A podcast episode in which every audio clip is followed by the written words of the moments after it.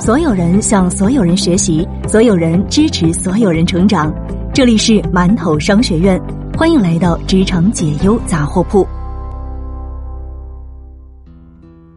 你好，这里是职场解忧杂货铺，我是悠悠。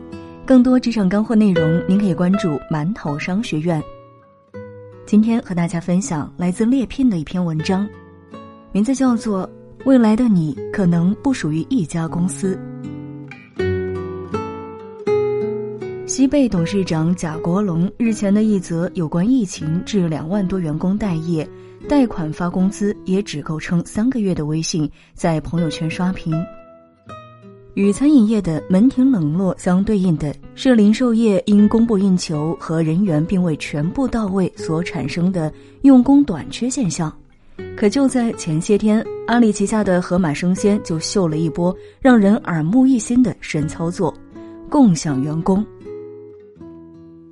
共享经济的概念在这几年是非常的火，它出现的最重要意义之一就是盘活了市场上的存量供给。这些年，市场上陆续出现了共享单车、共享汽车、共享民宿、共享医疗等名词。我们不禁要问：人本身可不可以用于服务共享经济呢？答案当然是肯定的。其实，在盒马生鲜推出共享员工之前，国内一些行业已经开始尝试了这种新型的人力用工模式。比如，二零一七年的八月份，中保协就联合多家险企、公估、蚂蚁金服、滴滴出行等，成立了理赔服务共享平台。二零一八年的一月份，美团、悠悠跑腿、林趣、快服务、闪送等公司则共同建立了共享配送联盟。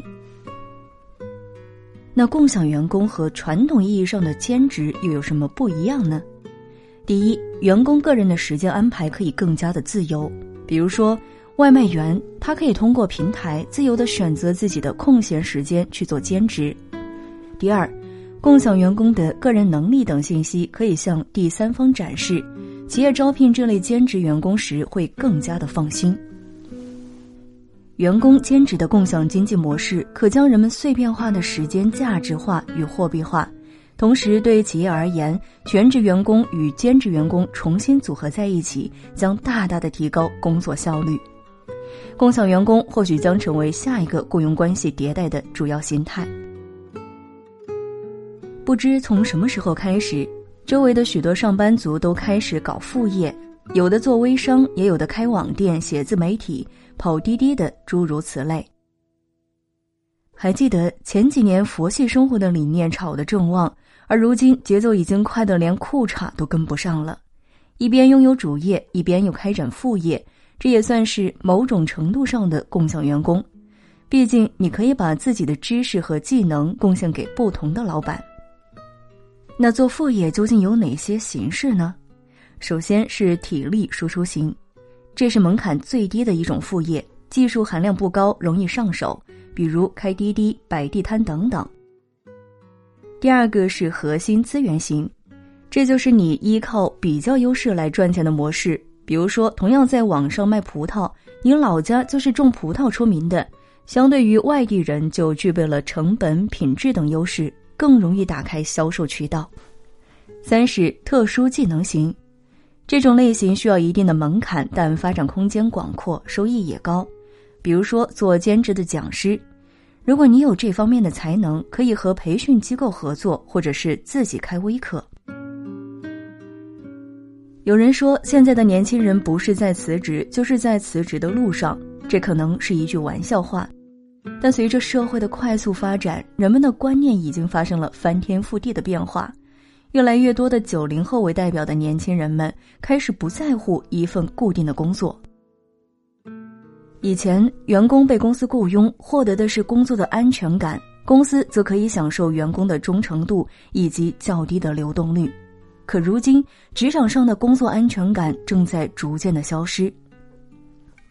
马云曾说：“未来将有很多人无工可打，人工智能越来越智能，可以替代越来越多的岗位。”甚至是设计岗位等等诸多以前觉得不可能被替代的岗位，这个世界太现实，他抛弃你的时候连一声再见都懒得说。到那时，人的共享价值将凸显，求职者对自己的职业发展会拥有更强的主动性，但与此同时，社会对我们的技能要求也会更高。所以说，想要迎来一份稳定的工作支撑你走完这一生，已经是越来越没有肯定的答案。在面对时代的挑战，我们又该如何规划自己的职业道路呢？首先，一定要避免重复性、机械性的工作；其次是要提升你的数字化协作技能；再一个，一定要打造属于自己的技能包。共享经济的时代，如果一味的吃老本，有一天你会在这个世界中找不到属于自己的位置。所以，我们在提升自己的专业技能的同时，还应该实现一专多能的目标。这样才能在组织出现人力资源缺口时做到快速匹配，实现自身价值。思路决定出路，在疫情紧张的时候，阿里能提出共享员工这样的设想，确实做得太牛了。